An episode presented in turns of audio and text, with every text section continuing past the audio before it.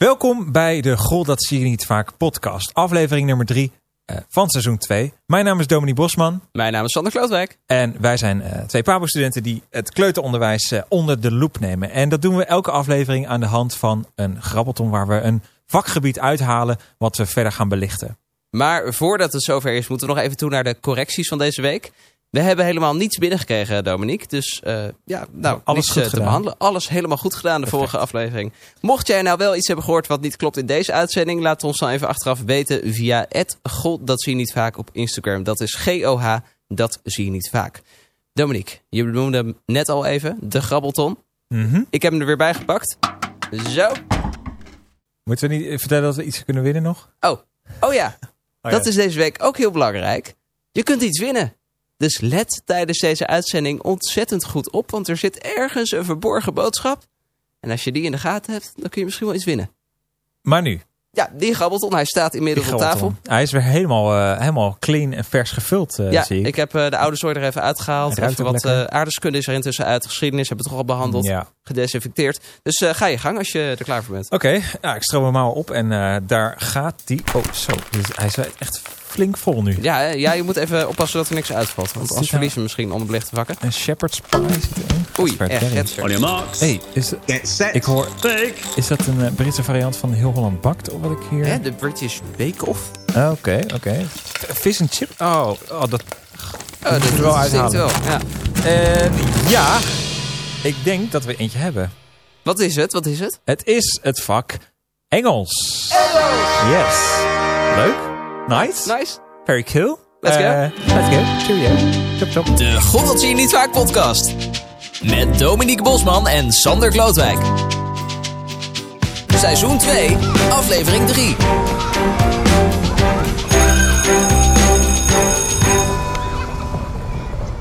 Deze aflevering Engels dus als onderbelicht vak in de serie Onderbelichte Vakken van de God dat zie je niet vaak podcast. Sander, geef jij Engels in de kleuterklas? Ja, ja, alleen ik ben er niet altijd even tevreden mee. Er komt uh, niet altijd evenveel respons uit de kinderen in het Engels terug. En het, het loopt nog niet helemaal lekker. Dus ik zou eigenlijk wel even iemand willen die er wat meer over kan vertellen. Nou, ik ken wel iemand. Uh, dat is namelijk Mirjam Zevenboom. Die ken je ook waarschijnlijk. Ja, daar hebben we les van gehad. Ja, want dat is onze docent Engels aan de HUPABO in Amersfoort. En uh, zij gaat ons alles vertellen wat zij weet over het Engels onderwijs bij de kleuters. Welkom Mirjam in de podcast. Eventjes voor de luisteraars die je niet kennen. En dat zijn er denk ik best wel veel. Uh, wie ben jij? Ik ben Mirjam Zevenboom. Ik werk bij de hogeschool. En ik zeg altijd gekscherend, ik ben een beetje manusje van alles. Uh, maar dat komt ook omdat ik heel breed ben opgeleid. Ik, ben, uh, um, ik heb de PABO gedaan zelf en altijd voor de klas gestaan. En toen ben ik bij de hogeschool terechtgekomen in de nascholing. En onder andere vroeg Engels, dus scholen begeleid in van hoe zorg je nou dat je Engels geeft in, vanaf de kleuterklas. En uh, daarnaast ben ik psycholoog. Dus vrij breed. En dus ik, ik heb achter mijn naam heel veel expertisegebieden, waaronder dus Engels. En volgens mij zijn jullie zo bij mij terechtgekomen. Nou, even allereerste vraag om, om gelijk naar het Engels te gaan. Waarom is het nou van belang om in de kleuterklas met Engels al te beginnen? Hoe vormt het een basis voor de verdere groepen? Uh, kleuters leren spelenderwijs. Eigenlijk alle kinderen leren spelenderwijs. Uh, volwassenen leren spelenderwijs. Maar daar kun je juist wel mooi gebruik van maken in het, uh, bij de kleuterklas. Dus Engels en, en het leren van een taal is heel natuurlijk. We leren Nederlands, kinderen leren thuistaal. En dat gaat op een hele ja, niet op een lerende manier, maar op zoals ik denk dat je Engels of een vreemde taal moet leren. Gewoon aldoende, gaandeweg, met fouten en hobbels. Maar wel dat je uh, ook een stukje empowerment voelt. Dat je iets kan zeggen in het Engels. Wow, ik kan iets. Nou, dat is denk ik, als we het hebben over Engels in de, in de basisschool, dat is wat wij moeten bereiken. Dus die attitude. En juist de jongeren, uh, als je daar van jongs af aan begint, ja, dan, dan is dat eigenlijk al een, uh, ja, een hele makkelijke stap om te nemen. En dat zie je ook, dat werpt zijn vruchten af als je dat volhoudt uh, in de bovenbouw. Want dan hebben de kinderen geen spreekdrempel meer. Dan zijn ze niet angstig om, hoe ik moet wat zeggen in het Engels. Oh, nee hoor, want dat zijn ze gewoon gewend. Ja, wat dat in, in de bovenbouw stokt het daar soms wel eens als ze dan pas vanaf groep 7 of groep 6 Engels krijgen. Merk je echt een heel duidelijk verschil daarin dan? Ja, ik haal altijd een, uh, een, uh, een quote naar voren van Thomas Saas, uh, een Hongaarse psychiater. En die zegt: Every act of conscious learning requires the willingness to suffer an injury to one's self-esteem. And that's why young learners before they are aware of their self-importance, learn so easily. En dat is nou exact wat je bij de bovenbouw ziet. Daar zijn de kinderen die weten heel goed, ja, maar zo spreek ik dat niet uit. Of ja, maar wat in mijn hoofd zit, komt niet uit mijn mond.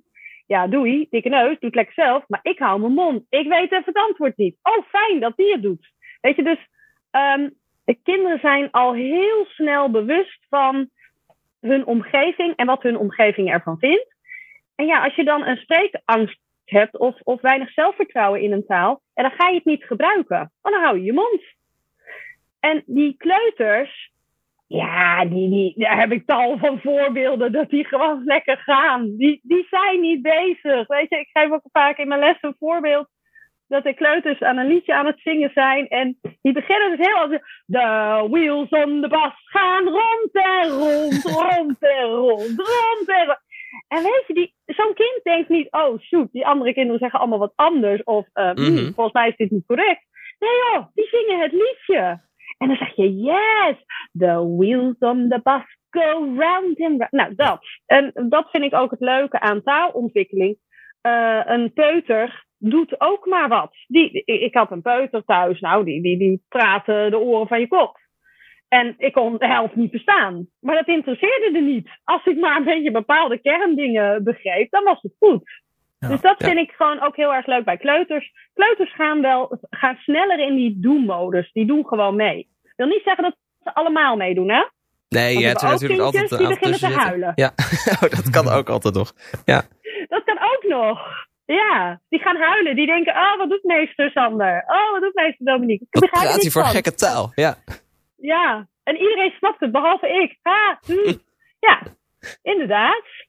We hebben de afgelopen afleveringen gemerkt dat de aanpak voor de bovenbouw niet altijd één op één over te nemen is uh, voor de kleuters. Hoe zit dat met het vierfase model bij Engels? Ja, wat niet in één les past, moet je misschien in drie lessen doen. He, dus we zien ook bij kleuters, die hebben veel langer de tijd nodig om het uh, aanbod, het taalaanbod, zich eigen te maken. Dus het gaat niet zozeer om dat die kinderen nou razend veel sneller leren, omdat ze toevallig jong zijn. Nee, want het taalaanbod dat je in de kleuters aanbiedt, dat leert een, eh, een bovenbouwer in één, twee weken. Waar een kleuter uitgebreid daarmee uh, mee aan de slag moet. Maar dat is ook niet uh, het voornaamste wat je wil. Je wil juist inspelen op het natuurlijke taalverwervingsvermogen. En daarom doe je het. En daardoor herhaal je heel veel. Want zo leer je een taal, ook de Nederlandse taal. Uh, terugkomend op jouw vraag, um, ik hoor ook heel vaak bij studenten van ja, meer, uh, deze beroepsopdracht is heel erg geschreven voor de bovenbouw. Hè? Want ja, we geven vanaf groep 7 Engels. En ik loop stage in een uh, onderbouw, dus ja, en ik wil het daar gaan doen. Dat, dat kan ik niet. Ik zeg maar, waarom kan je dat niet? Ja, nee, ja, maar dat is heel anders. Terwijl voor mijn gevoel dat helemaal niet zo is. Um, je geeft, je inspireert de kinderen in een introductiefase. Kom jongens, we gaan het ergens over hebben. Nou, dat kun je doen. Ja, dat kan ik doen. Oké, de inputfase. Welke taal ga jij aanbieden? Welke taal hebben ze straks nodig in die eindopdracht? Nou, daar ga je over nadenken. Dat, dat kun je doen. Daar kun je dingen bij vinden. Heb je liedjes, filmpjes, uh, een prentenboek. Kun je die vinden? Ja, die kan ik vinden. Oké, nou, de fase hebben we dan ook gehad. Oké, dan krijgen we de oefenfase. Kinderen gaan heel gestructureerd oefenen met, met taal. In hele kanten klaar. Do like me. Let's do this together. En dan kies je iemand uit waarvan je zeker weet dat die het mee kan doen. En dan doe je het voor. Nou, zeker weten dat het gros met jou mee gaat doen. Zijn er kinderen die misschien dat nog niet durven? Prima. Komt wel, komt wel. Laat maar. En dan in die vierde fase, ja, dan ben je niet met schrijven bezig. Maar ze kunnen kleuren, ze kunnen een tekening uh, maken. Nou, toevallig had ik vanochtend een les waarin iemand uh, iets vertelde over vakantie. Ze zegt, oh ja, eigenlijk ja, wil ik met ze, met ze op reis. Ja, ja. Ik zeg, nou, misschien moet je een soort van vliegtuig maken. Nou, zegt ze, ik, ik heb vroeger bij de KLM gewerkt. Ja, en, ja, ja, ik ga dat doen. En ze zag het helemaal voor zich Want in, op dat moment kon ze letterlijk, nou ja, figuurlijk dan, dan kon ze met die kinderen gaan reizen. In het vliegtuig met je boardingticket. Dus nou, dan weet je in jouw lessen hoe je dat moet gaan aanpakken. Maar dat doe je niet anders in een bovenbouw. Dat doe je precies hetzelfde. Hetzelfde stappenplan. Alleen de aan, het aanbod, de activiteiten zijn anders. En de output, hè, dus wat de kinderen gaan produceren, is anders. Maar de stappen zijn hetzelfde. Je benoemde net al het, het vliegtuig, het, het voorbeeld van de student. Ehm, in de mhm. kleuterklas staat thematisch werken centraal. Is dit bij Engels goed toe te passen? En welke thema's kun je dan als beste als uitgangspunt gebruiken? Nou ja, weet je, daar is dan ook nog wel. Hè, oh, het, het, gaat uiteindelijk altijd om keuzes. Welke keuzes maak jij uh, en waarom? En dan, is, dan maakt eigenlijk, vind ik het belangrijker het waarom dan of, of het goed of fout is. Je kan zeggen van nou, ik doe dezelfde thema's uh, als die we ook in de, in de kleuterklas doen. Hè, dus uh, we doen de lente, we doen het weer en dat soort zaken. Maar je kan ook juist zeggen, ik, ik kies iets wat past bij de kinderen. En daar ga ik op verder. Of ik heb een mooi prentenboek en dat neem ik als uitgangspunt. Dus ook daarin, ja, wat past bij jouw klas? Of wat past bij jou? En doe daar een beroep op. En maak daar uh, de, de keuzes in thema's. Um, en daarbij zorg dat thema's aansluiten bij de belevingswereld van het kind. Dus wat vinden kinderen leuk in het Nederlands? Nou, dan ga je dat in het Engels doen. Wat zou dat dan ook beter werken dan dat je uh, aansluit bij het klassikale thema. Dat je juist ervoor kiest dat je voor Engels een ander thema uitzoekt. Wat misschien beter bij het kind zelf past. Wat echt egocentrisch begint. Zoals My Body, My Name. Uh, dat soort thema's. Vorm je daarmee een betere basis voor Engels? Nou, beter. Beter geeft een oordeel. Ja. Huh? Um, uh, en weet je, mij gaat het niet zozeer om het oordeel. Mm -hmm. Maar met jouw voorbeeld zie ik kinderen straks ook, als zij dat kunnen, my name is, I am, I have a brother, I have a sister, I love this and that. Dan kunnen ze straks, als ze weer lekker mogen vliegen en op vakantie mogen, ja, dan gaan ze dat doen op de camping. Want dat kunnen ze zeggen. Dus ja. hoe betekenisvol wil je het hebben? Um, en dat is betekenisvoller waarschijnlijk dan dat ze weten dat het, uh, wat het verschil is tussen spring en, en autumn. Hm. wil niet zeggen dat dat er niet bij hoort. He, dus uh, ook dat sluit daarbij aan. Maar ik, ja, het, het, zou voor mij verrijkender zijn dat je kijkt van oké, we hebben de standaard thema's, misschien pak ik daar iets uit. En wat past nou bij de kinderen? Wat zouden ze nou straks nodig kunnen hebben op vakantie? Of als een neefje uit uh, Australië komt, weet ik het. He, dus uh, betekenisvol. Ja. En vanuit de les op de PABO hebben we uh, vaak benadrukt gekregen dat het van belang is om gedurende een les Engels of als voertaal te spreken tegen leerlingen. Kan dat ook bij de kleuters? Want ik kan me voorstellen dat in groep 8 en groep 7 dat dat makkelijker is dan bij kinderen van 4. Ook daarin geef ik het voorbeeld. Jij bent op vakantie en jij spreekt uh, geen Pools, maar je wil wel iets bestellen. Kom jij eruit, Dominique? Handen en voeten. Ja, dus je komt hè, en jij leest iets op dat bordje en dan zeg je, ja, ik weet het niet, ik spreek geen uh, Pools. Maar hè, dan kijk je naar dat woord en dan wijs je, ja, en dan doe je met je handen vier. Hè, en uh, die meneer die roept iets in Italië, ja, zeg je, ja, dat wil ik ook. Dus uh, begrijpelijk maken, is, dat is jouw taak als leerkracht. Jij ja, maar dan moet ik, ik, als, ik als leerkracht gebruik de gebaren of moeten, want ik spreek Engels de kleuters spreken geen Engels, tenminste in dit geval. Alleen als ze dat willen en kunnen. En, en, moeten zij dan met gebaren of aanwijzen zeggen wat ze bedoelen? Of moet ik dat als leerkracht dan doen? Allebei. De kinderen gaan dat al van nature doen. Maar jij doet het ook, omdat jij aanvoelt dat een kind je heel glazig aankijkt. En dan weet jij van, hé, hey, hij snapt het niet of zij snapt het niet, ik moet het voordoen. dus ook jouw taal moet uh, volledig onderbouwd zijn met attributen je hebt de spulletjes in huis, dat de kinderen het ook kunnen voelen, kunnen ruiken, kunnen proeven. Uh, uh, je laat het ze zien op het digibordje. Jij neemt ze mee in die vreemde taal en geeft ze eigenlijk allerlei uh, cues, visuele en auditieve, maar ook de tastzin. geef je ze cues om te begrijpen wat je zegt. En dan snappen ze niet woord voor woord, maar je weet, ze weten wel ongeveer de strekking van jouw verhaal. En vervolgens kijken ze om zich heen en zeggen ze: Oh, ja, Sandra doet dat. Nou, dan zal ik dat ook maar na gaan doen, hè? imiteren. Ook dat past heel erg bij, um, bij de moedertaalverwerving. Kinderen doen je na. Nou, ik heb twee kinderen. Nou, op een gegeven moment deed mijn zoon me echt gewoon zo letterlijk na. Dat ik er echt gewoon kippenvel van kreeg. Dat ik dacht, oh nee, zeg ik dat echt op zo'n manier? Nou, dat doe je dus met Engels ook. En bij kleuters um, merk ik ook zeker die beginfase, dat vinden de kinderen het moeilijkst. En leerkrachten vinden dat het moeilijkst. Nou, ik had een ketting en op een gegeven moment ging ik een heel showtje doen met de ketting om. En dan ging die ketting langzaam om en dan veranderde ik ineens in een Engels. Mijn stem veranderde. Ik sprak alleen maar Engels. En dan deed ik hem weer af. Oh, gelukkig, nou spreek ik weer Nederlands. Nou ging die ketting weer om. Oh, oh no! Oh, what happened? Oh, my, my voice! I speak English. Nou, eh, en weer af. En weer. En opnieuw. En op een gegeven moment zei, waren de kinderen. Zeg, zullen we het eens bij een kind proberen? Misschien kijken of het werkt. Nou, geheid. Ja hoor, vingers in de lucht. Ik wil wel. Nou, my name is Sam. En dan rukte ik snel die ketting van de nek af. Voordat hij Nederlands van, yes, het werkt. Wow. Je sprak gewoon eng. Nou, en dan op een gegeven moment is dat dus ook niet meer eng. Het is het spel. Het is de fantasie. Nou, en nu zijn een, een student van ja, ik gebruik een kat, een, een, een, een plusje kat. En die kat die spreekt alleen maar Engels. En die komt ook alleen maar tevoorschijn als ze Engels praten. En anders niet. Dus die Nederlands wordt, dus die weer zo in de tas. Nou, op die manier speels. Ja, en, ze, mee. en zijn, er, zijn er kinderen die echt op een gegeven moment moeilijk meekomen met het Engels? Dat die dan echt blijven hangen in in het niet snappen of het niet uh, volgen van wat je zegt. Die gaan huilen. Ja, wat je zegt. Ja, gaan, gaan huilen. huilen. Ja. Uh, hoe, hoe, of blijven hoe kun je daarmee omgaan? Stil. Hoe kun je daarmee omgaan als leerkracht? Vertrouw erop. Children speak when they are ready. Daar moet jij op vertrouwen. Children speak when they are ready. Dus zodra een kind zich veilig genoeg voelt om te praten, gaat hij dat doen. En ik heb ook voorbeelden van kinderen die bijvoorbeeld Spaans leerden in mijn klas. En die mij echt heel glazig zaten aan te kijken. Dat ik echt dacht, nou, ik moet ermee stoppen, want ze vinden het ook echt helemaal niet leuk.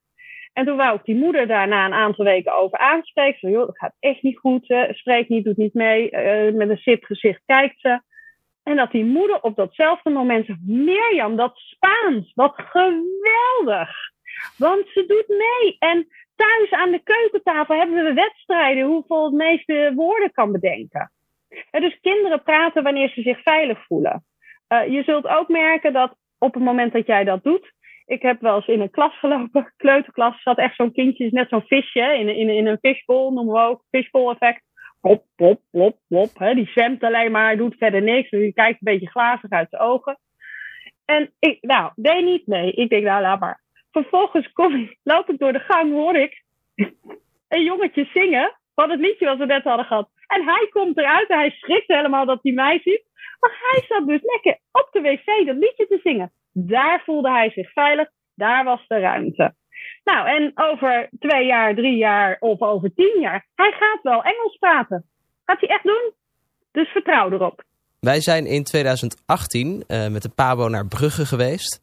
En daar hebben we ook op een aantal Vlaamse basisscholen gekeken. En daar wordt uh, Frans uh, onderwezen. Het Vlaamse basisonderwijs bestaat uit het lager onderwijs en het kleuteronderwijs. En ja. daar kwam ik toen in een kleuterklas en zag daar een handpop. Dat was de handpop Pistache. En met Pistache werd uh, Frans aangeleerd. En die kinderen die waren echt ontzettend betrokken door die handpop. Heb jij misschien ook uh, inspirerende voorbeelden daarvan wat betreft de Engelse taal? Ja, absoluut. Heel veel methodes. Kleutermateriaal werken met een uh, hand puppet monkey. Of Cookie and Friends, een Cookie and Cat. Um, en, en wat het leuke is ook, of met, of met een knuffel. Um, voor kinderen is een knuffel echt. Heeft, die, die, daar kunnen ze mee praten, die luistert. En dus ook daarmee kun je zoveel dingen doen wat ze minder indringend vinden. En dat heeft ook psychologisch natuurlijk te maken met uh, ga maar met kinderen lopen, dan heb je hele andere gesprekken dan wanneer je in een kamertje recht tegenover elkaar zit. En vertel nou maar eens waarom het niet zo lekker gaat. Dat is veel moeilijker. Uh, dus op het moment dat jij lerende bent in een Engelse taal. En jij moet dat ook nog tegen de juf zeggen. En daar komen allemaal processen bij. Hè? Je moet er aankijken. Je moet duidelijk praten, uh, je moet iets verzinnen. Dat moet allemaal tegelijk plaatsvinden. Dat, is, dat, dat kan soms net zo'n system overload zijn, dat het niet meer lukt. Maar zo'n hand puppet, ja, daar kunnen ze wel tegen praten. Want die zegt dan niet van nou, het is niet goed. Of hè, die heeft niet bewegende ogen. Dus dat is ja, een veilige vorm. Dus ik kan me voorstellen dat pistache echt wel effect had. Dus doe ook vooral in het Engels. Ja, en, en pistache, of tenminste welke handpop dan ook, dat is dan de, de native speaker in de klas eigenlijk, hè? Dat, als... dat zou kunnen, ja, daar kan je voor kiezen, ja. ja. En dan verplaats je, zeg maar. En maar feitelijk deed ik dat ook met die ketting. Ja. Ik, ik veranderde in een andere vorm. Kijk, die kinderen weten heus wel dat die pistache niet uh, Frans praat. Ja. dus het buiksprekerverhaal, ja, dat, dat, weten die kinderen echt wel. Maar dat, dat doet het dan ook helemaal niet toe. Het is een, ja, je helpt ze daarbij. En ja, dan is jouw keuze om een handpappen te nemen. Maar het kan ook een ketting zijn, of een boa, of een vlag. Of uh, ja, doe, doe iets wat bij jou past. Wat wil jij studenten en kleuterleerkrachten die nu luisteren nog meegeven voor het onderwijzen van Engels? Ja, ja heel veel. Ga het allereerst gewoon doen. En heb vertrouwen. Uh, maak er, want heel vaak komt het, ja, maar mijn Engelse taalvaardigheid is niet goed. Nee, maar dat doe je door use it or lose it. Dus als jij het heel veel gaat gebruiken, hè, je gaat uh, Netflix kijken, je gaat boeken lezen, je gaat met, met Engelse mensen kletsen en praten. En dat doe je heel frequent dan word je beter. En als je dan ook nog wat oefent met opgaven, dan word je beter. Maar als jouw les gewoon super enthousiasmerend is, met leuke, aantrekkelijke werkvormen, met leuke materialen, ja, dan, dan ben je eigenlijk al halverwege. Dus ga een leuke les maken waar jij enthousiast van wordt, waar jij van gaat borrelen. Zoals ik net zei, die, die, die, die uh, stewardess, die eigenlijk, oh, ik zie het voor me. Nou, dan heb je uh, ja, je, je kader staan. En dan ga je het um, heel bewust en doelmatig uh, inplannen. Met welke taal, welke activiteiten en hoe dan. Dat soort dingen. Maar eerst moet jij gewoon lekker aanstaan. Doen. Hé, Dominique, ik ben toch helemaal blij eigenlijk. Ja, ik ook. Gewoon, Zeker. Gewoon het feit, ik, ik was altijd een beetje bang dat die aanpak toch heel anders zou zijn. Maar je kunt dat vier-fase model dus gewoon prima inzetten. Ja, zowel in de bovenbouw als in de onderbouw. Dat is wel relaxed. En dat thematisch werken, dat het eigenlijk best wel losloopt. Dat je ook helemaal niet zo hoeft vast te houden aan... vandaag hebben we de lente, dus je moet het over spring hebben. Nee, daarom gewoon dicht bij het kind blijven en vooral enthousiast blijven. En de belevingswereld van het kind in het oog houden. Ja, en ook eigenlijk waar het elke keer een beetje op neerkomt. Bij kunnen bij geschiedenis, nu ook weer bij Engels. Daar kunnen we wat mee. Daar kunnen we wat mee. Zeker. Hey, um, waar we ook wat mee kunnen, is misschien kennis van een docent, een leerkracht, die veel meer nog in dat Engelse onderwijs zit. Die het een beetje als een tweede taal misschien wel spreekt. Mm, nee, geen naar het tweetalig basisonderwijs. Ja, ken je daar iemand in? Nou, ik heb even gebeld met de Harbor Bilingual. Dat is een tweetalige basisschool in Rotterdam. En daar spraken we Esmeralda. Zij is intern begeleider en kleuterleerkracht in groep 2. Uh, Esmeralda Klomp. Ja, even een tweetalige basisschool, dat kom je niet heel vaak tegen. In hoeverre is jullie school anders dan de gemiddelde school in het aanbieden van Engels? Hè? Wat is dat de tweede taal die je aanbiedt? Ja, klopt. Um, nou ja, wij zijn, eigenlijk een pilot voor het ministerie van Onderwijs, die zeven jaar geleden begonnen is. Uh, en wij onderzoeken samen met een aantal organisaties of dat tweetalig onderwijs, dus het aanbieden van 50% van je onderwijs in een andere taal. En ons geval is dat dus Engels. Of dat dat effect heeft op het leren. En dat is uh, maar net hoe je hem insteekt, een positief of een negatief effect. Maar wij onderzoeken dus wat dat doet met de resultaten van de kinderen. Um, en wij zijn zeven jaar geleden daarmee begonnen. En volgend jaar uh, hopen wij de pilot af te ronden en hopen wij ervoor te zorgen dat tweetalig onderwijs een officiële onderwijsvorm in Nederland wordt. Want dat is het eigenlijk nog niet nu. De resultaten zijn over het algemeen nu al positief? Of moet er nog wat gebeuren? Ja, zeker. Ja, we zien dat um, het op het Nederlandse uh, onderwijs, dus op de resultaten van de Nederlandse CITO-toetsen, dat het geen negatief effect heeft. En wij worden vergeleken met scholen waar 15% Engels wordt gegeven en scholen waar eigenlijk geen Engels wordt gegeven, dus alleen in groep 7 en 8 een uurtje in de week. Uh, en in die vergelijkingsgroep, zeg maar, scoren wij net zo goed als de andere scholen. En de resultaten op het Engels, want ook die worden onderzocht, ja, die zijn wel echt een stuk beter dan de andere scholen. En tweetalig onderwijs met jonge kinderen. Wat moeten we ons daarbij voorstellen? Hoe ziet dat eruit? Wordt er dan veel Engels gesproken op een dag in de kleuterklas? Wij hebben het bij ons op school zo verdeeld dat um, nou, 50% van het onderwijstijd betekent bij ons in de middagen en de woensdagochtend. Dus uh, in, de Nederland, in de ochtend wordt Nederlands gesproken met de kinderen, net als eigenlijk alle andere basisscholen. Ons curriculum ziet er ook niet heel anders uit. Het grootste verschil is dat, en zeker in de onderbouw, in de middag alles in het Engels gaat. Dus de leerkracht schakelt echt volledig over op het Engels. En dat gebeurt ook op de woensdagochtend. Dus eigenlijk draaien wij de dag zoals alle scholen, alleen dan letterlijk in twee talen. Ja, want ik vroeg me dan wel af. Je hebt dan uh, s ochtends rekenen, maar heb je dan, uh, dat heb je dan in het Nederlands. En heb je dan smiddags ook rekenen in het, in het Engels? Of, of hoe zit dat? Dat doen we in het Engels inderdaad. Ja, wat we vooral in de onderbouw in de groep 1 en 2 doen, is uh, eigenlijk een soort van het kopiëren. Dus we bieden de doelen s ochtends in het Nederlands aan. Dus s ochtends hebben we een kring waarbij we tellen tot 10. Uh, en smiddags doen we diezelfde kring, we tellen tot 10, alleen dan in het Engels. Ja. En dat is eigenlijk zo met alles wat de leerkracht doet. Dus um, de liedjes die s ochtends gezongen worden met het in de rij gaan staan, daar is smiddags een Engels liedje voor. Hm. Het liedje met het fruit eten of het brood eten, ook daar hebben we een Nederlands en een Engels liedje voor. Het weerliedje.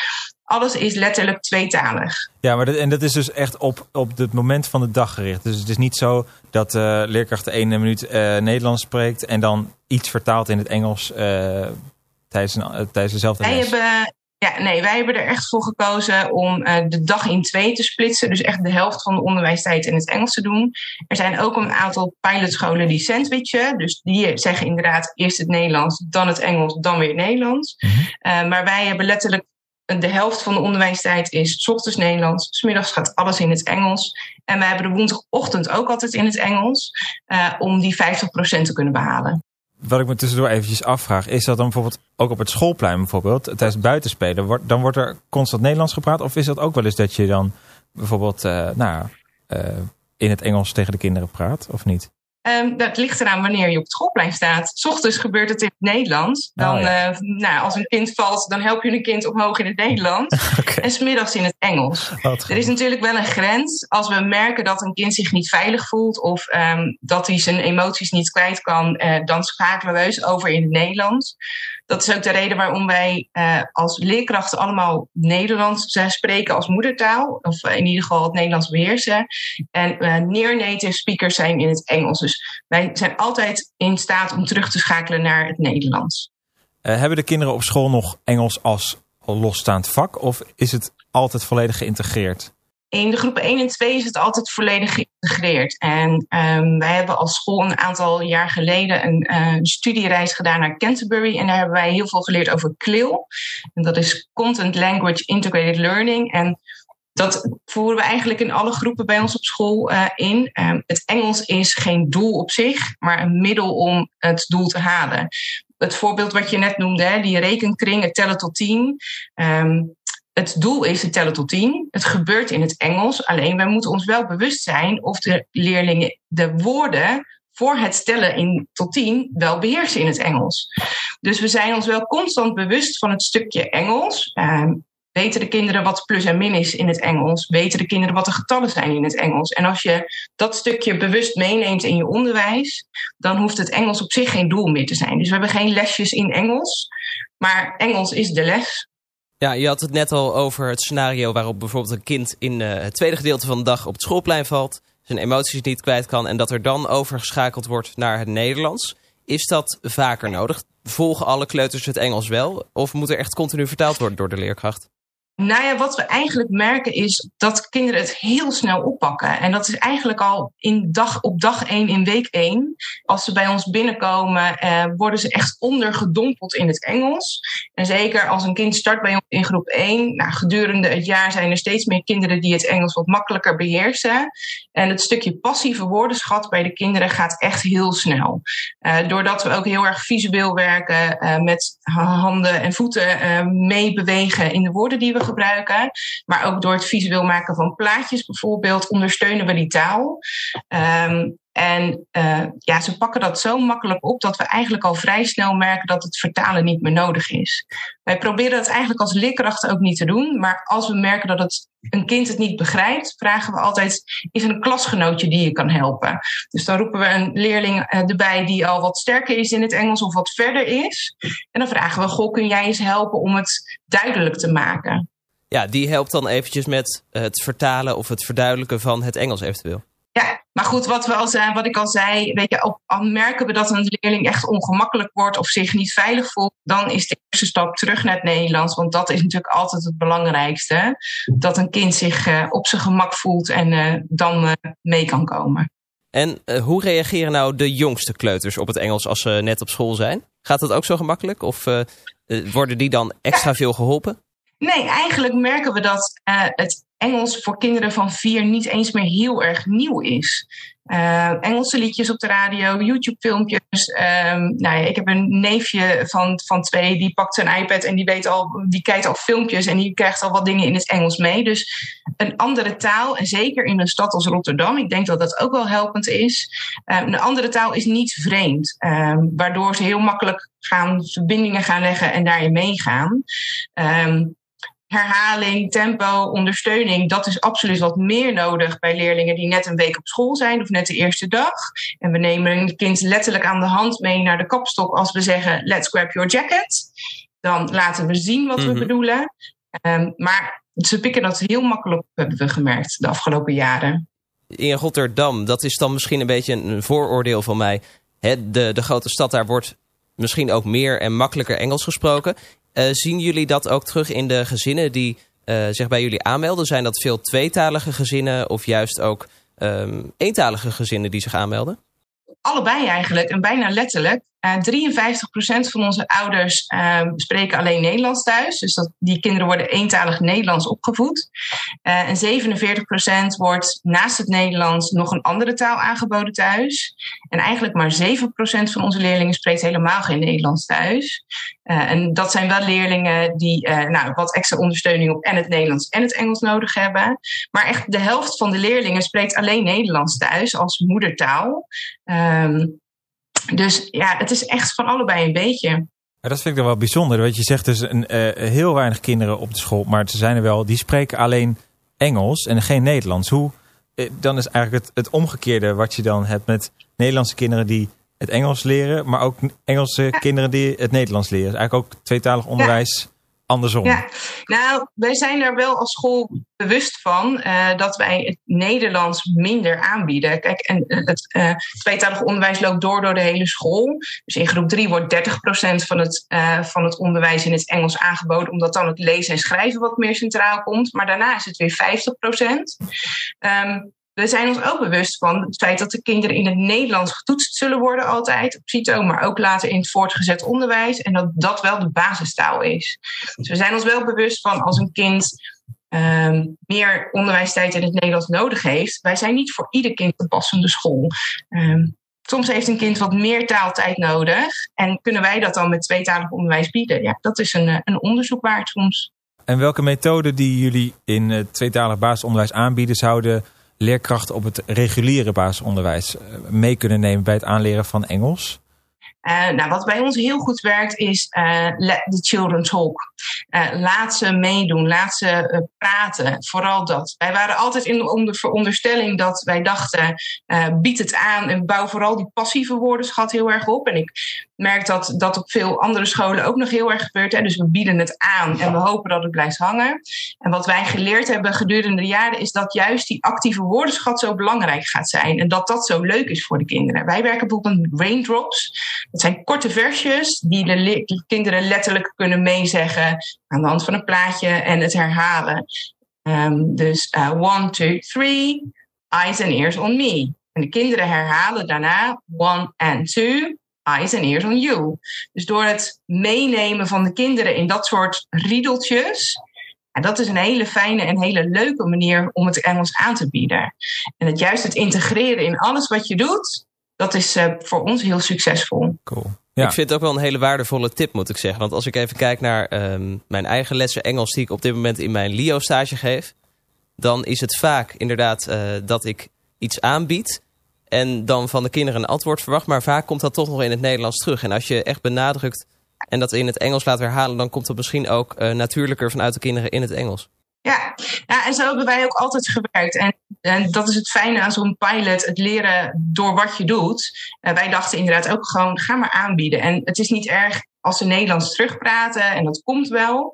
Maar juist door ze te prikkelen om dat Engels op te pakken. En we merken dat dan het stukje herhaling, dus versjes, liedjes, dat dat heel succesvol is. We hebben in ieder geval al heel veel geleerd, maar voor de luisteraars die nog meer van uh, tweedalig onderwijs willen weten, je hebt ook meegewerkt met een andere podcast, waar je volgens mij nog veel dieper ingaat op het tweetalig onderwijs. Welke podcast is dat? Klopt. Oh, daar ga je hoor. De, de letterlijke naam van de podcast. ik, heb, ik heb hem ook hier voor me, dus ik kan hem ook noemen. Maar ik dacht misschien bij hem. Ja, top.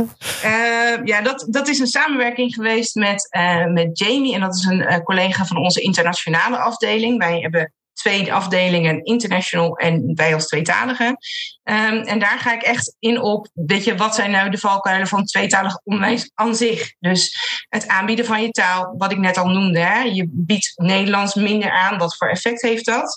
Um, hij heet Tweetalig Onderwijs met Esmeralda Klomp en Xandra Pieters van de Taal en Teach podcast. Ja. Um, en daar ga ik echt in over wat, wat zijn nou bepaalde keuzes die je in het onderwijs aan zich maakt. Dus niet alleen bij de kleuters, maar ook in de hogere groepen die we hebben. Ja, en ik heb hem van de week even geluisterd op jouw aanraden. En dat is echt nog meer de diepte in. Dus als je daar meer over wil weten, ja. uh, dan kun je dat zeker luisteren. Ze zijn overal te vinden op Spotify en op je favoriete podcast app.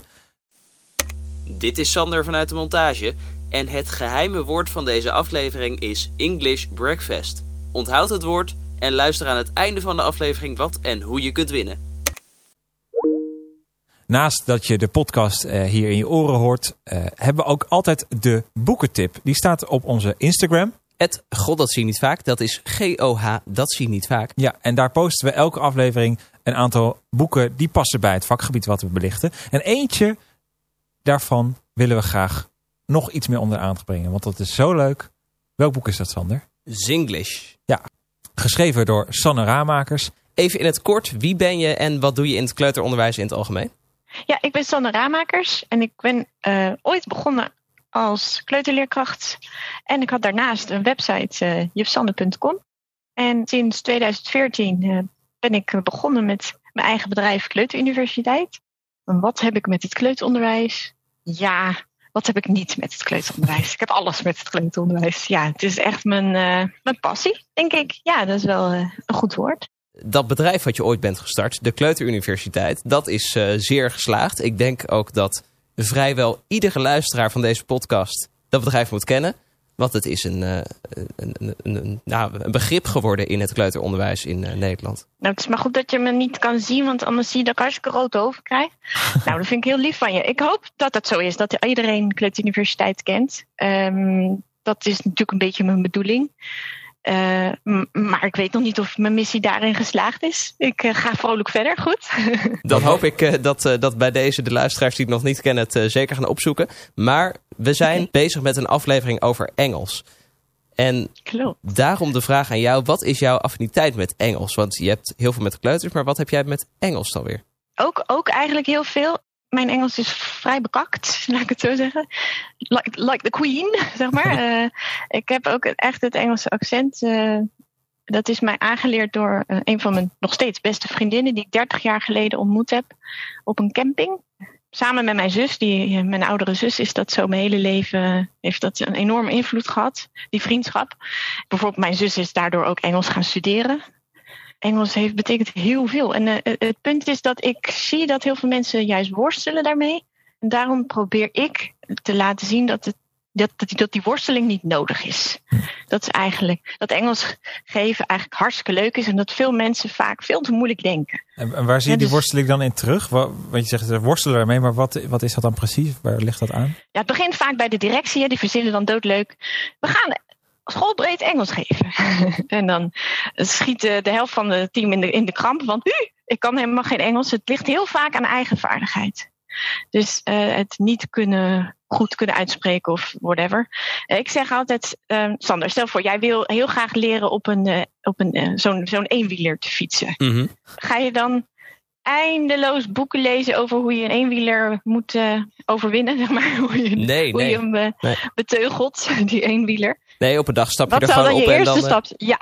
en dan val je een aantal keer om, maar uiteindelijk lukt het wel. Ja, vallen en opstaan. Heel goed. Ja, dus dat is ook mijn advies. Tuurlijk kan je heel veel leren over Engels uit boeken. Maar het allerbeste is als je het gewoon doet. Heel veel fouten maakt. Echt achterlijk veel fouten. Want dat is de enige manier waarop je dan continu gecorrigeerd kan worden. Wat je dan weer niet als kritiek moet opvatten, maar als feedback, zeg maar. Mhm. En daardoor kan je, kan je groeien. En eh, ik zou ook zeggen, als jij zelf niet goed bent in Engels, eh, zou ik ook tegen de kinderen zeggen: Ik ga het met jullie meeleren. Want ik kan ook nog heel veel leren. En dat vinden kinderen ook heel vaak ontzettend leuk dat de, dat, dat de juf of meester zelf ook nog niet iets heel goed kan. En, en het ook nog zou moeten leren. Die liefde die jij hebt voor de Engelse taal, die heb je ook in een boek gestopt samen met een aantal anderen. Dat is het boek Zinglish geworden. Hoe is het idee voor Ja. Zinglish ontstaan? En misschien ook een korte introductie. Wat is dat boek? Ja, Zinglish is een. eh bestaan, bestaan inmiddels twee delen. En het concept is eigenlijk Engels leren aan de hand van tweetalige liedjes. Dus we maken eh, op dezelfde melodie maken we eerst een Nederlandse tekst. En die we dan proberen, want het is natuurlijk niet één op één, maar dat proberen we wel zoveel mogelijk één op één naar het Engels te vertalen. Dus op het moment dat jij een Nederlands liedje hebt aangeleerd, ja, dan herken je, je, weet wat je zingt, hè? Je, je, herkent, de, je herkent de melodie, dan is het zingen in het Engels veel, veel makkelijker. Plus, er is begrip, want ze begrijpen wat ze zingen. En dat werkt echt heel goed. dat eh, zeg ik dan. Nu klinkt het een beetje een wc-eend verhaal, maar dat bedoel ik niet. Ik bedoel, dat uit de praktijk blijkt dat het heel goed werkt. Ja, want En, wat eh, maakt dan dat, dat zingen het leren van een tweede taal zo makkelijk maakt? er zijn gewoon bijzonder veel onderzoeken geweest over wat muziek doet met het brein van mensen. Kijk, we moeten nu even. Ik, ik, zal ik even een testje met jullie doen? We Graag. even proberen? Ja, ga je gang. Let op, let op. Ja? Oké, we moeten wel even de luisteraars waarschuwen. Ik kan niet zingen. Sorry, dus zet even je geluid Kleine iets zachter. ja, We precies. zetten, we zetten je microfoon even uit. Jullie moeten me aanvullen, oké? Ja? Ik hoop dat jullie een beetje kunnen zingen. Dus dan gaat hij, hè? Yesterday. En dan? Oh, my the trouble seems so far away. Dat is het. Ja. Moest even En dan? nadenken. We will, we will. Rock you. Ja, precies. Dus het is, eh, muziek helpt bij je geheugen. Mijn dochter die deed gymnasium en eh, die heeft alle, alle Griekse alfabetletters op een liedje geleerd. En ze zit, ze zit nu op de HAVO, maar als ik zeg eh, zing dat liedje nog eens, dan dreunt ze dat uh, alfabet, de gamma, delta, epsilon, dreunt ze nog steeds op. Mhm. Dus muziek is geheugen. Hè? Jij weet misschien nog, eh, oh die keer dit liedje, oh toen ik op, eh, weet ik veel, Ibiza was of whatever. Toen werd dat gespeeld. Dus eh, ja, muziek is geheugen, emotie, gev- gevoel. En daardoor onthoud je veel, veel beter. Dat vertalen even terug naar het Engels. Want er zitten dus heel veel eh, Nederlandse Engelse vertalingen in. Eh, Mhm. Maar ik dacht, oh, dat zijn waarschijnlijk bestaande Engelse liedjes. En bestaande Nee. Nederlandse liedjes. Want Happy Birthday bestaat ook in het Nederlands. Dat hoef je niet te vertalen. Klopt. Hebben jullie echt Ja. veel liedjes zelf moeten schrijven daardoor? Alles. Alles. Alles is zelf geschreven, ja. Ja, ik kijk, op ik geef heel vaak, uh, Kleuteruniversiteit organiseert ook inspiratiedagen. En dan geef ik zelf de workshop Engels met kleuters. Ook gewoon om leerkrachten te laten zien hoe simpel het is. En dat je echt niet te moeilijk moet denken. Je, je kan gewoon Engels geven met alles wat in je klas staat. Je hoeft echt niet een hele dure methode aan te schaffen. Echt niet. Wat helpt dan? Want door ze aan de hand mee te nemen en te zeggen... nou, we zingen allemaal wel dat liedje smakelijk eten, smakelijk drinken in de klas, toch? Mhm. Ik bedoel, Mhm. dat kennen jullie denk ik hopelijk toch Ja. ook wel, of niet? Ja. Nou, dan gaan we nu samen, gewoon, dat doe ik echt... gaan we één op één dat liedje vertalen. Nou, wat voor zou je daarvoor nemen? Wat. En dat werkt dus wel. Maar goed, ik kan me ook voorstellen dat, ik, dat je geen zin hebt... om elk liedje dat je zingt in de klas... eh, te gaan vertalen. Ik bedoel, ja, het is wel een goede oefening hoor, daar niet Ja. van. Maar Mhm. ik ben zelf een beetje allergisch voor. Ik, eh, eh, even, sorry, dit is niet onaardig bedoeld. Maar in, in, in mijn workshop zeggen ze dan altijd heel vaak: Oh ja, en dan kunnen ze Old MacDonald had a farm doen. En dan denk ik: Ja, dat is hartstikke leuk. Kan je zeker doen.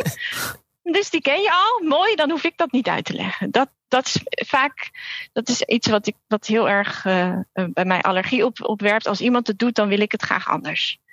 Omdat jij het al kan verzinnen, vind ik het belangrijk dat er iets nieuws komt. Snap je? Ja. Ja. ik vind het ook wel eh, een, inderdaad een mooi voorbeeld. Want je kunt het heel makkelijk toepassen in je dagelijks onderwijs. Op, moment, op dit moment in mijn stage zingen wij 's ochtends bij het hapsap moment het smakelijk eten liedje in het Nederlands. En smiddags doen we Mhm. dat bij eh, het broodje eten in het Engels. En dan heb je al die koppeling inderdaad Engels-Nederlands. Beide liedjes komen voorbij. En dat zou je misschien op meerdere momenten kunnen toepassen. Ja, precies. En dat moet je ook echt doen. Ja, de- wat krijg je dan? Dan krijg je situaties uit erv- ervaring gehoord. We hebben uit de praktijk gehoord dat een directeur de klas binnenkwam en de klas zat te eten. En dan zegt die eh, directeur: Smaakt het? Yes, delicious, zeiden de Hm. kinderen. Nou, die directeur viel van zijn stoel. Weet je, ja, ik bedoel, dan kan je zeggen dat is een moeilijk woord. Maar kinderen, wat, je, ze kunnen ook diplodocus leren. Weet je, je moet ze niet patronizen. Eh, eh, Ja. Mijn Engelse brein wil even geen ander woord oproepen. Eh, je, je moet ze gewoon, gewoon behandelen als, als, als, als mensen. Tuurlijk, tuurlijk zijn het kinderen. Bij een thema, eh, weet ik het, over bouwen, ga je ook vertellen wat een metselaar doet. En ook al staat dat niet misschien in de doellijst of whatever. Het is het leven. En we willen ze gewoon leren ja, wat het leven te bieden heeft. Dus zeg gewoon alles, alle woorden. Bij Zinglish is niet alleen het boek beschikbaar, maar ook eh, online lesmateriaal. Eh, wat is daar allemaal te vinden? Eh, ja, je doet nou voor alsof het fantastisch is, maar eigenlijk is het Ja. boek heel compleet. En Ja. wat, als je naar zinglish.nl gaat, dan staan de liedjes daar met een wachtwoord. Ze staan ook op Spotify, dus je kan ze ook eh, op Spotify luisteren op het eh, Spotify-kanaal van Jeroen Schipper. Het online materiaal is eigenlijk gewoon een aanvulling wat niet meer in het boek past. Weet je, dus wat extra bijlagen door on- onze illustrator Margot Zend gemaakt. Dus het valt allemaal heel erg mee. Maar dat komt ook omdat het boek, ja, wat staat er eigenlijk in het boek? Ehm, het lied natuurlijk eh, uitgeschreven, maar daarnaast staan ook heel veel lessuggesties. En uh, English 1 hebben we heel erg geschreven uh, met het idee dat het een schoolboek was. Dus dat het echt voor school gebruikt werd. Dus er staan, dat is eigenlijk verdeeld in drie, drie stukjes. Dus routineliedjes, dagelijkse deuntjes noemen we die dan. En leerliedjes en dan hebben we ook nog themaliedjes door het jaar heen. Dus die kun je weer prima ergens uh, bij uh, seizoenen gebruiken bijvoorbeeld. Maar bij deel 2 dachten we, goh, dat is wel leuk hè, dat we zo dat bedacht hebben dat het voor school is. Maar eigenlijk is dat natuurlijk ook net zo goed heel erg bruikbaar voor thuis. Dus voor, voor deel 2 hebben we ons juist een beetje gefocust op wat er thuis zou kunnen gebeuren in een eigen omgeving van, uh, van de kinderen. Zing is eigenlijk bedoeld om gewoon de hele dag door heel spontaan in te zetten. Zo bedoel ik het eigenlijk. Engels is wat mij betreft niet iets wat één uur per week uh, op, de, op het rooster moet staan. Maar kinderen hebben juist baat bij hele korte momenten waarin het dagelijks wordt aangeboden. Ik bedoel, je onthoudt zelf veel beter als je iets tien minuten per dag doet, uh, dan de, als je het één keer per week doet. Ik bedoel, als jij vijf keer per dag tien minuten je zou op, opduwen in plaats van één keer in de week een uur, dat hou je niet eens vol, snap je? Dus het, je, je traint je, je hersenspieren, omdat je dus dagelijks tien minuten per, per dag ermee bezig bent. En dat is eigenlijk wat je met Singlish doet. Dus je, en plus die muziek, omdat er een melodie is die ze kennen, de woorden die ze in Nederlands kennen, onthouden ze het allemaal veel, veel, uh, veel beter. En ja, ik, daarom willen we ook aansluiten bij thema's, omdat het nou eenmaal de manier is waarop er in een kleutergroep wordt gewerkt. En bij die dagelijkse routines, zodat die, die, die drempel er niet is. Weet je, je kan wat mij betreft, er zijn genoeg leerkrachten die dit boek kopen alleen maar voor de Nederlandse liedjes. Dat is ook prima. Mhm. Maar zet voor de grap dan is dat Engelse op. En kijk dan wat er, uh, ja, twee keer of drie keer daarna wat er dan gebeurt. Je zou echt van je stoel vallen. Plus, ze vinden het echt heel leuk, de kinderen. Dus op het moment dat jij ziet dat zij het heel erg leuk vinden, werkt dat bij jou als leerkracht ook heel aanstekelijk. Dat je denkt, oh wacht, ze vinden het superleuk. Dus laten we dit gewoon vaker doen. Mijn zus die geeft, en ik, uh, die hebben samen dit boek gemaakt natuurlijk. Zij heet uh, Marlijn dan, als je mm-hmm. denkt. Marlijn van Kemp is mijn zus. En zij uh, ja, zij geeft onwijs veel Engelse lessen, ook aan particulieren. En wat, ja, als ze dan op school, op een school komt en ze heeft net een Engelse les gegeven en daarna wordt er buiten dat verwerkt met stoepkrijt, want dat moet je echt doen, gewoon buiten bezig zijn. En dan komt er een kind naar haar toe en die zegt, uh, juf, mag ik de blue? Nou, weet je, dan denk ik, uh, goed zo, want dat kind heeft dus onthouden Hè, de kleur blauw. En uh, ze heeft ook een drempel overgestapt dat ze de denkt, ik ga dat gewoon op mijn manier vragen. Hm. En als je dat dan teruggeeft in het Engels van, yes, here you are, here's the blue. Nou, dat je dan op die manier gewoon een goed begin hebt om op verder te bouwen, denk ik. Je, je benoemde net dat je als leerkracht ziet dat er plezier vanuit de kinderen komt als je een keertje dat Engelse liedje aanzet. Misschien dat dan ook bij de leerkrachten die toch nog een beetje die worsteling voelen met de Engelse taal, dat die worsteling Mhm. ook wat minder wordt. Dat je zelf ook, dat de drempel lager wordt om ermee aan de slag te gaan. Ja, maar vind jij, wat vind jij van die worsteling? Is dat terecht? Als je stel voor je eigen, daar krijg ik natuurlijk heel veel vragen over. Mijn eigen vaardigheid is niet goed genoeg. Wat doe je eraan? Uh, oefenen zelf, vind ik. dat dat doe je ook met andere vakken die je, die je gaat geven. Je kunt natuurlijk als leerkracht niet in alles uitblinken en uh, perfect zijn en iedereen heeft eigen kwaliteiten. Maar daarvoor is het niet een reden om een bepaald vak onderuit te schuiven en dat dan minder te geven of niet te behandelen. Dat, het zit in het curriculum en je gaat ermee aan de slag. Dus ik denk dat het uh, juist een uitdaging is. En ik denk als je het aan de hand doet van die liedjes, dan heb je gewoon een heel mooie leidraad, weet je, waar je op verder kunt borduren. Ik heb het gemaakt om die drempel juist te vlagen, om een stapje te maken en samen met die leerkracht mee te, ja, mee te denken. Hoe kan het onderdeel worden van je dagelijkse routine? Een mooi doel. Mocht men nou heel erg enthousiast eh, zijn geworden naar aanleiding van dit stuk, waar kunnen ze Zinglish kopen? Ja, ik zeg bij je plaatselijke boekhandel natuurlijk. Want steun je, steun je lokale ondernemer natuurlijk, absoluut. Uh, elke goede boekhandel heeft hem en ze kunnen hem altijd bestellen. Zeker, uh, zeker doen. En uh, als je alleen al gewoon eventjes een liedje wil luisteren zonder het boek te kopen, dan ga je naar Spotify. Naar het Spotify-kanaal van Jeroen Schipper. Zal ik eens eentje aanraden? Ja, graag. Dino's in bikinis. Dino's in bikinis is, is een hit. Oké. Het werd toch gelijk uh, interesse. Dat ik denk, huh? Oké. ja, het is een, een aftelliedje, geloof ik. Dus eerst is het aftel of op, oh, eerst één. Eén, één dino in bikini op een skateboard. Het is natuurlijk lekker gek en daar moeten ze altijd fantastisch om lachen. En dan uh, de volgende keer is twee dino's op bikinis in een skate, op een skateboard.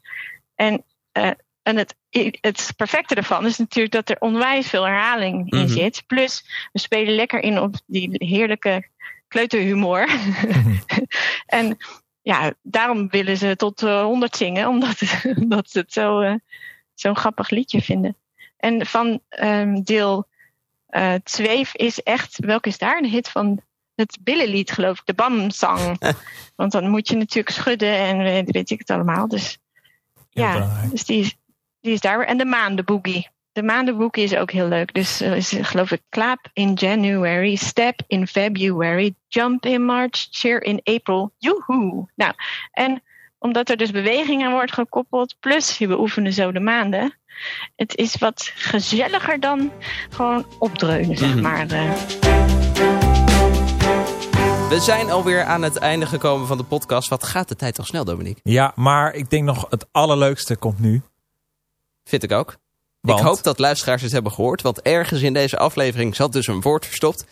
Het was vrij duidelijk, uh, denk ik. En als je dat woord hebt gehoord, dan kun je een exemplaar winnen van... Zinglish. Ja, Sanne die heeft uh, speciaal voor jou als luisteraar één exemplaar beschikbaar gesteld. Weet je nou het juiste woord te vinden en zo snel mogelijk naar ons te DM'en, ja, denk op, ik. Te uh, op. Instagram. Te mailen, mag of ook. Facebook, mailen, Facebook. whatsappen. Ja, uh, bellen kan helaas niet. Nee. nee, dan kun je uh, zo'n boek winnen. Die gaan we verloten onder alle goede inzendingen. Dat is wel zo eerlijk natuurlijk. Dus, wil je meedoen? Doe vooral mee. En win. En win. ja. ja, meer Ja. zit er niet aan. Nee.